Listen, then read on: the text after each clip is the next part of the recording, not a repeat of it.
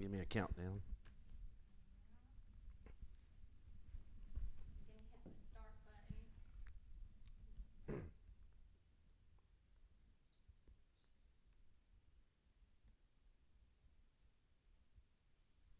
Good morning. Glad to be with you on this Sunday morning from Deep Springs Baptist Church. And I would like to invite you to turn with me in your Bibles to Matthew's Gospel and the 7th chapter. I'd like for you to turn with me to the 7th chapter of the Gospel of Matthew. Now, one thing you might want to do, I'm not asking you to do this, but it might enrich your Bible study, is to read the entire Sermon on the Mount, and that's Matthew chapters 5 through 7. I'm going to be preaching or teaching from the conclusion of Jesus' message, the Sermon on the Mount today. But you can read the Sermon on the Mount in its entirety in probably less than 15 minutes. I timed myself today. That's how bored we get sometimes when we're quarantined. But I actually timed myself reading the Sermon on the Mount, and it was less than 9 minutes, and that was just reading at a normal pace. But that might enrich your Bible study this morning. But nevertheless, we're going to be in Matthew chapter 7, and I'm going to begin reading in verse 13. Jesus says these words, "Enter by the narrow gate, for wide is the gate and broad is the way that leads to destruction, and there are many who go in by it, because narrow is the gate, and difficult is the way which leads to life, and there are few who find it. Beware of false prophets who come to you in sheep's clothing, but inwardly they are ravenous wolves. You will know them by their fruits. Do men gather grapes from thorn bushes or figs from thistles? Even so, every good tree bears good fruit, but a bad tree bears bad fruit. A good tree cannot bear bad fruit, nor can a bad tree bear good fruit. Every tree that does not bear good fruit is cut down and thrown into the fire. Therefore, by their fruits you will know them. Not everyone who says to me, 'Lord, Lord,' shall enter the kingdom of heaven, but he who does the will of my Father in heaven. Many will say to me in that day, 'Lord, Lord, have we not prophesied in your name, cast out demons in your name, and done many wonders in your name?'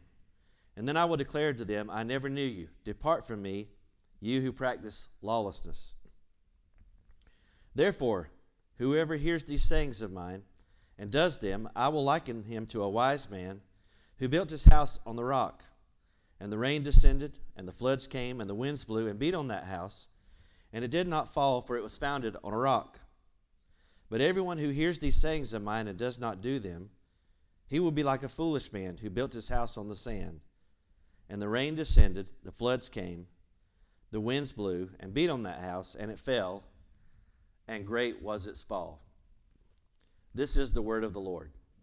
Now I'm going to speak to you on a very important topic this morning entitled, "Are you on the narrow way?" Are you on the narrow way?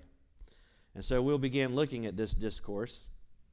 And this was probably one of the most widely known sermons that Jesus ever preached. Even people who don't profess to be believers in Jesus Christ or followers of God, they are familiar with various portions of the Sermon on the Mount, in particular the Beatitudes and what many have deemed as the Golden Rule. And by the way, the Golden Rule is not a means of obtaining salvation. It's a way that saved people ought to live. And the Sermon on the Mount is largely misunderstood because people interpret it as a works-based way to gain entrance into the kingdom of God.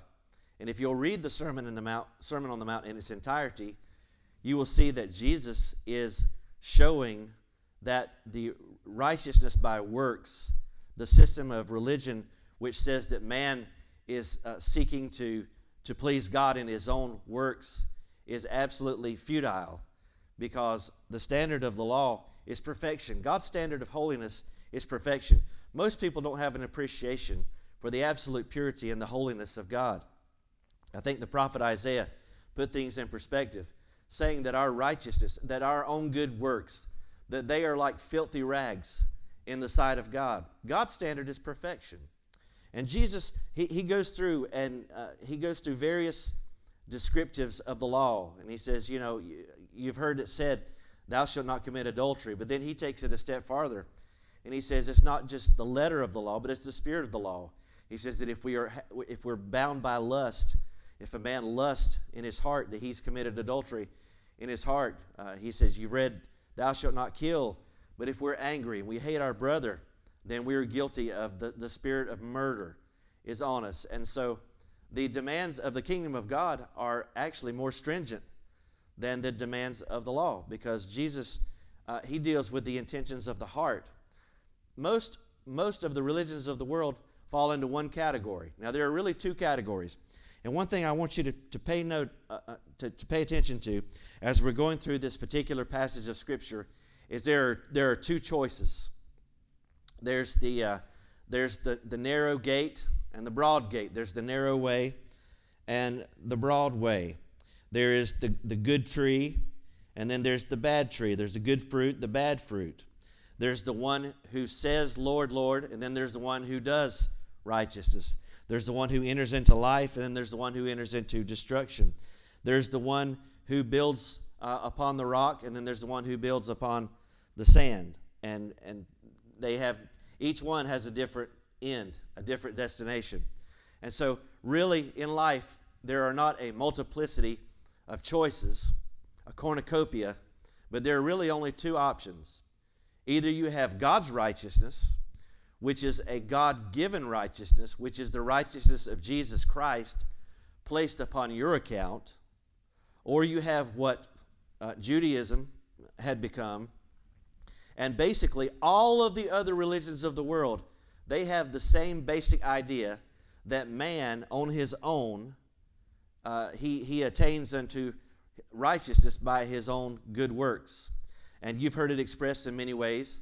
Some people will say that religion is like a mountain that people are climbing, and you come up one side of the mountain and someone else may go up another side of the mountain, but at the end, we're all end up in the same place. And that is absolutely an unbiblical concept. It's not true at all. You see, God's way of righteousness is through His Son, Jesus Christ. And all other religions are weak, because they cannot attain unto the righteousness of God. Even on our best day, I think the psalmist said it this way, man at his best state, in other words, even on our best day, we are altogether vanity. We are but dust. We are unrighteous. When Isaiah got a revelation of the Lord, he said three words. He said, woe is me. And Isaiah was a godly man by human standards. But when he got a revelation of who God was, he said, woe is me. And so we're going to pick up here in verse 13. And Jesus says, enter the narrow gate. Now, at the end of most of our sermons, most of us preachers on Sunday morning, we'll give an altar call. Sometimes we'll call it an invitation. This is not an invitation. This is a command. This is an imperative word in the Greek. He says, enter into the narrow gate. For wide is the gate and broad is the way that leads to destruction, and there are many who go in by it. So let's talk a little bit about the narrow gate. Now, Christianity, by definition, is a narrow way. Jesus made a lot of exclusive claims. John has the 7 I am statements of Scripture. But Jesus said, I am the way, the truth, and the life. No man comes to the Father but by me. He said, I am the door. There is no other way to enter in to the kingdom of heaven but by the door. And Jesus is the door. He said, I am the bread of life. He said, I am the resurrection and the life. He said, I am the light of the world. By its very nature, Christianity is exclusive in its claims of Jesus being the only way to heaven. So just by the virtue of the fact that Jesus is the only way, Christianity in itself is a narrow gate. It is a narrow, now the King James says enter by the strait gate, not S-T-R-A-I-G-H-T, but S-T-R-A-I-T, which means narrow. It means narrow. It doesn't mean that there's no, it's not crooked or whatever, because if you know anything about serving God, it's anything but walking a straight line. There's hills and there's valleys and there are detours. But this idea of being straight means it's narrow, means that there's a lot of people that are not going to be able to get in. And you think about a narrow doorway. You're not going to be able to get in with a lot of baggage. Have you ever walked through a set of turnstiles? You can't get through it with a whole lot of encumbrances. You have to lay those aside so that you can get through the turnstiles. And going through the narrow gate means that you'll have to go by yourself. This is not a collective effort. You have to enter in by yourself. When you stand before God, you're not going to answer for your brother or for your sister. God's not going to ask you about your mom or your dad. You will give an account of God for yourself to God. And He's going to ask you, did you come in by the narrow gate? Because if you try to come in any other way, you will not be granted entrance into the kingdom of heaven. It's a narrow gate. And one thing I want to make very clear from the outset is I want you to examine whether or not you are truly born again.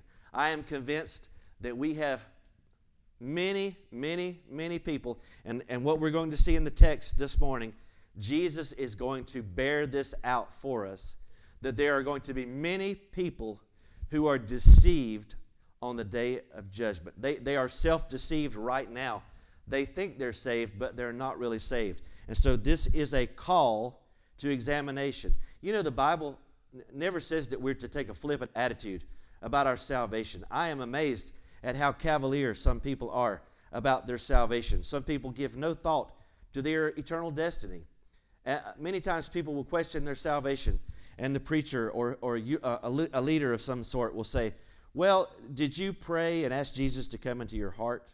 Do you realize that expression, asking Jesus into your heart, is not even really a biblical concept? The biblical concept is repentance. In the Greek, it's metanoia.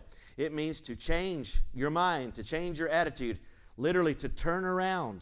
So if someone asks me, comes to me with questions about their salvation or doubts about their conversion, my question is, have you repented? Has there been a change of mind? Paul says, if any man be in Christ, he's a new creature. Old things have passed away. All things have become new. Now, that doesn't mean that we become perfect. It doesn't mean that we become sinless. 1 John 1 and 2 tells us this, that if we say we have no sin, we deceive ourselves. 1 John 2 says, these things I write unto you that you sin not, and if any man sin, we have an advocate with the Father. So I'm not advocating a sinless perfection here, but I am saying that if you have been born again, if you have been truly saved, there's going to be a change in your life. People will be able to see that in you. And let's continue. So, the gate is narrow, but I want you to see this also. So is the way. You know, we talk a lot about the narrow gate, the straight gate, but the Bible says that the way is narrow. Notice it says in verse 14, it says, narrow is the gate and difficult is the way. You know, I get so frustrated with some of these television preachers, television evangelists, and they make it sound like if you come to Jesus Christ that you'll never have any problems, that you'll never get sick, that you'll never have any financial difficulty, that you'll never have any cares or concerns. Nothing could be farther from the truth. Jesus said that in this world you will have trouble, you will have tribulation, but be of good cheer, He has overcome the world. God's people are not insulated from trials. It rains on the just and the unjust. God sends the sunshine on the just and the unjust. Many people are asking the wrong question. They're saying, why do bad things happen to good people? Well, I'll tell you why. Because the Bible says there's no one good. Paul said that in Romans. He said, there is none good, no, not one. God is the only good one in the world. The real question we ought to ask is, why does good things happen to bad people? And the reason is because God is gracious and He's kind. We talk a lot about the narrow gate, but what about the narrow way? You know, living for Christ is not easy. There are going to be people that you're going to have to leave behind. There's going to be associations that you're going to have to distance yourself from. You know, it's ironic. We're in this period right now of social distancing. But you know, the Christian, he has to do a distancing too from sin. Now, we don't cut ourselves off from the world, or else we'd have to leave the world. How are we going to win our unsaved loved ones if we have no contact with them? But we're not to be unequally yoked together with the world. We are not to walk in the works of darkness. We're to reprove those things. We're to be different. Jesus said, we are the salt of the earth and the light of the world. There ought to be a difference about us. Your unsaved friends, your non-Christian friends and neighbors, they ought to see that there's something different about you, that you're not like the world, that you don't follow the devil. The way is difficult. The way is narrow. And notice there's two different destinations. You see, the broad way leads to destruction. It's sad, but if Jesus is right, and I trust Him more than I trust what anyone else says, if what Jesus says is true, then the majority of the people on planet Earth are lost. Because He says, narrow is the gate, and narrow is the way that leads to life, and few there be that find it. Now, that doesn't mean there's only going to be one or two, but it means, proportionally speaking, that most of the world will be lost. Because the broad way is easy. The broad way makes no demands. You know what bothers me? We're so politically correct anymore. We worry about, more than anything else, we worry about people perceiving us as being narrow-minded. That's like the world's greatest fear. That's one thing that's killing our country. We don't want anyone to think evil of us. You know what Jesus said? Jesus said, woe to the man that everyone speaks well of. They persecuted the prophets of God. If you live for God, they're going to speak evil of you. Paul said, all who live godly in Christ Jesus will suffer persecution. So we need to get over this fear of being disliked. It's going to be the truth. I would rather please God than please man. I guarantee you, somebody's going to get mad about this message I'm preaching today, because you'd rather believe that you can do things your own way and that God's going to accept you on your own terms. And I'm telling you that Jesus Christ said the way is narrow and the gate is narrow. Let's go on to verse 15.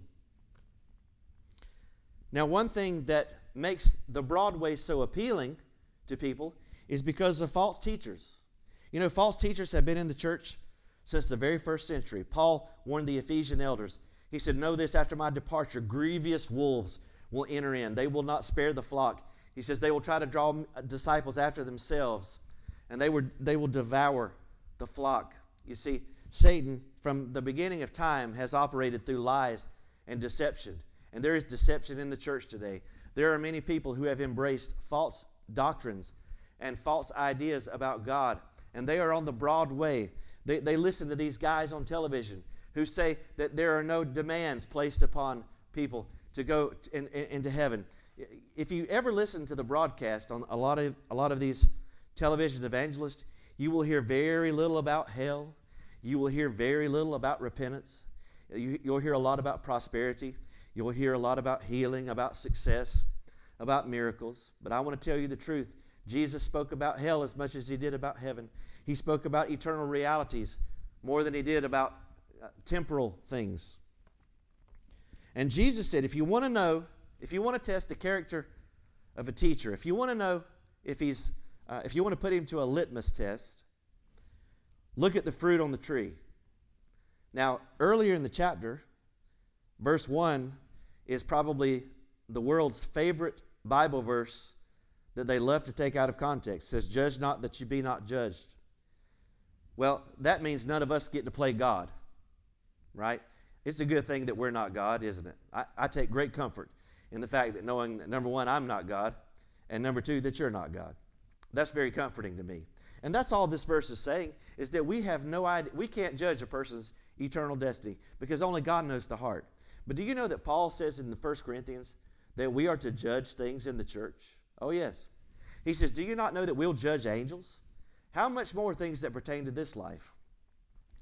Now, there's a dear friend of mine, and she likes to say, well, we don't judge, but we are fruit inspectors. And that's what Jesus is calling us to be, is a fruit inspector. And He says, look, and I'm paraphrasing here. He says, do men gather grapes from thorn bushes or figs from thistles? If I were to use another analogy, do orange trees bear apples? Do apple trees bear grapes? No. Every tree bears after its own kind. And so if you claim to be a Christian, then you're going to demonstrate the fruit of the Spirit. You can find that in Galatians 5. You know, I'm not going to go through all those, but love and joy and peace and long-suffering and gentleness and self-control. Do you exhibit those things? Is there any fruit on the tree? And if there is fruit on the tree, is it good fruit or is it rotten? If you want to know if a teacher is true or not, look at the character of his teaching and look at the fruit of the teaching. Does it lead men to serve God, or does it lead men and women to lead lax lifestyles, to be compromising, to be worldly? If so, it's not of God. I want you to notice the consequences. It says in verse 19, every tree that does not bear good fruit is cut down and thrown into the fire. He's talking about hell. In verses 13 and 14, he talks about life and destruction. He's talking about heaven and hell.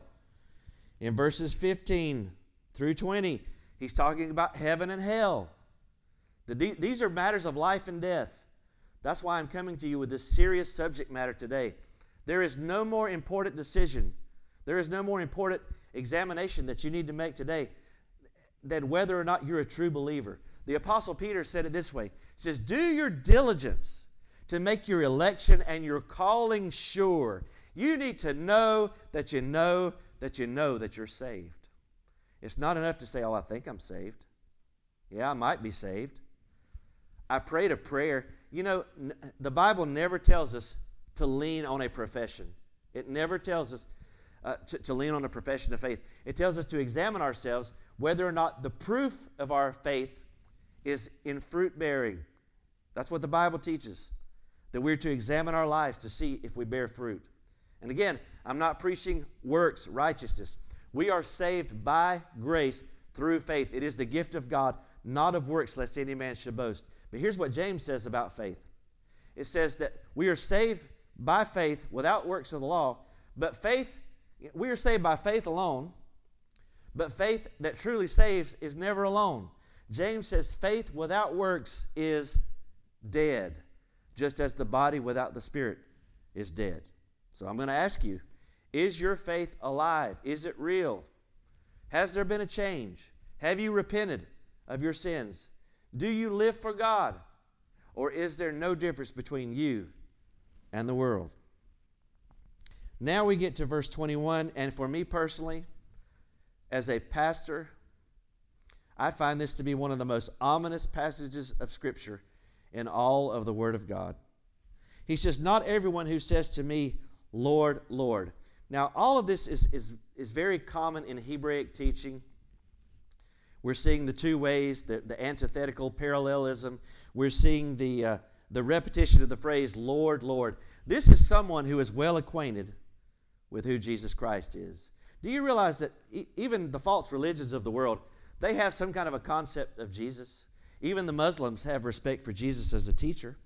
Many of the false religions believe that Jesus was a prophet, that he was a miracle worker, that, you know, he was a virtuous individual. And so, but I want you to see here that the person in this particular passage, that they're involved in ministry. This is what terrifies me. Not everyone who says to me, Lord, Lord. You see, here's the difference between the sayer and the doer, the talker and the walker.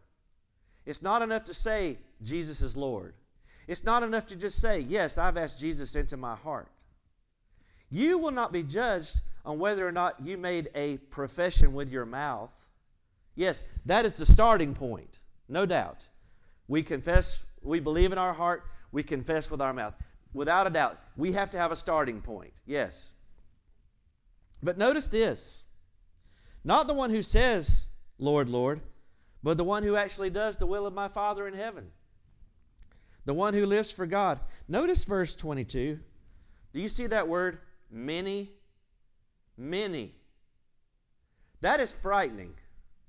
That means there's going to be a lot of people who have gone to church their whole life, people who have preached in the pulpit, people who have taught Sunday school, people who have sang in the choir, people who have gone to youth group meetings, people who have gone witnessing door to door, people who have attended revivals and religious gatherings, and yet they will go to hell in the last days.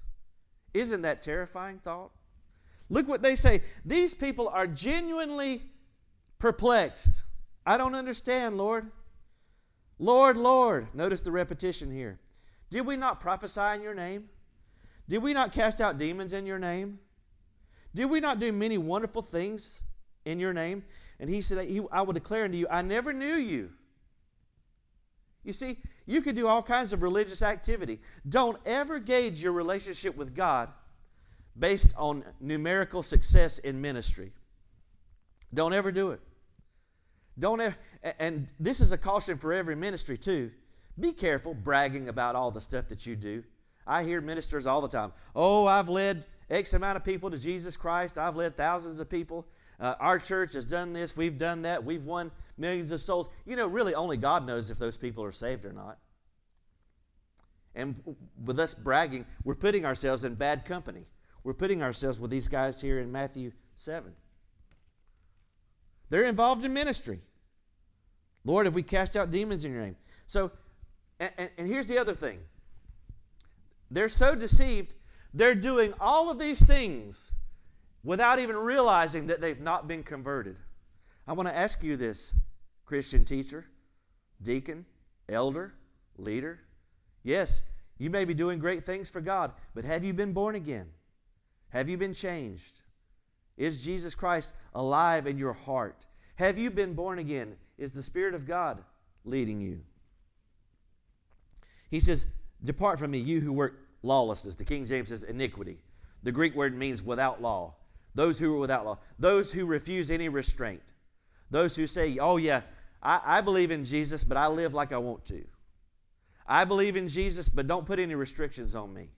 I'm going to act like the world, think like the world, look like the world, go to the same places the world goes to, watch the same kind of junk they watch, talk just like they do. That is not biblical Christianity. Let's go to the final example. 24, he says, therefore, this is the culmination here. This is the conclusion. Therefore, whoever hears these sayings of mine and does them, I will liken him to a wise man who builds his house on the rock. The rains descended, the floods come, the winds blow and beat on the house, and it didn't fall, for it was founded on the rock. Everyone who hears the sayings of mine and does not do them will be like a foolish man who built his house on the sand. The rains descended, the floods came, the winds blew, beat on the house, and it fell, and great was its fall. Now I have frequently heard this passage of Scripture taught as if it is two Christians dealing with trials in their life. And yes, there is a biblical truth that bad things happen to Christians as well as unbelievers, okay? This is not what this passage of Scripture is teaching. This is not teaching how Christians handle adversity. That's not what this is about. Keep in mind the context, okay? In the straight gate and the narrow gate, the straight gate leads to what? Life. The broad way leads to what? Hell. The good fruit and the bad fruit. The good tree produces fruit. The bad tree is what? Thrown into the fire. It's heaven and hell. Look at the professor and the one who possesses, the sayer and the doer. Notice the sayer, he says, Lord, Lord, but where does he go? He goes into hell. But the one who does the will of the Father, he goes to where? To heaven. The same thing is true here. The one who builds his foundation on the rock, he's going to heaven. The one who builds his foundation on the sand, great was the fall. Notice in the end of verse 27, great was its fall. This is in the final day of judgment. He will be eternally lost. And so there's an accountability here. There's an importance here. Some people say, well, I've heard the word of God. You know, there's a lot of people who like good preaching. The Scripture says even Herod Antipas, and he was a wicked man, but he enjoyed John the Baptist. He enjoyed Jesus Christ.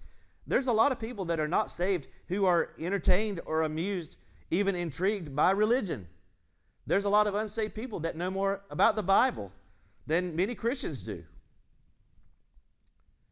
There's a lot of people who are fascinated with religious things. But that doesn't make them a Christian. What makes a person truly saved is not just hearing the Word of God, but actually putting it into practice. The one who hears the sayings of Jesus and the one who lives them out. He is the one whose house is built on a rock. He's the one that will hear, well done, thou good and faithful servant. You've been faithful in a few things. Be ruler over many. So I'm asking you today, what kind of foundation are you building on? Because one day, each and every one of us is going to stand before God. And we're going to give an account of ourselves to the Lord. And the only thing that's going to matter is if we have made Jesus Christ the Lord of our life. James says, if any man be a hearer of the word and not a doer, he's like a man who beholds himself in a mirror, and he goes his way and he forgets what he looks like. He says this man's religion is vain. But if we have true saving faith, we will not only say, Lord, Lord, but there will be a change. So I want to ask you this, dear friend. Have you entered in by the narrow gate? On that last day, it won't matter what your friends think. It won't matter what your family did.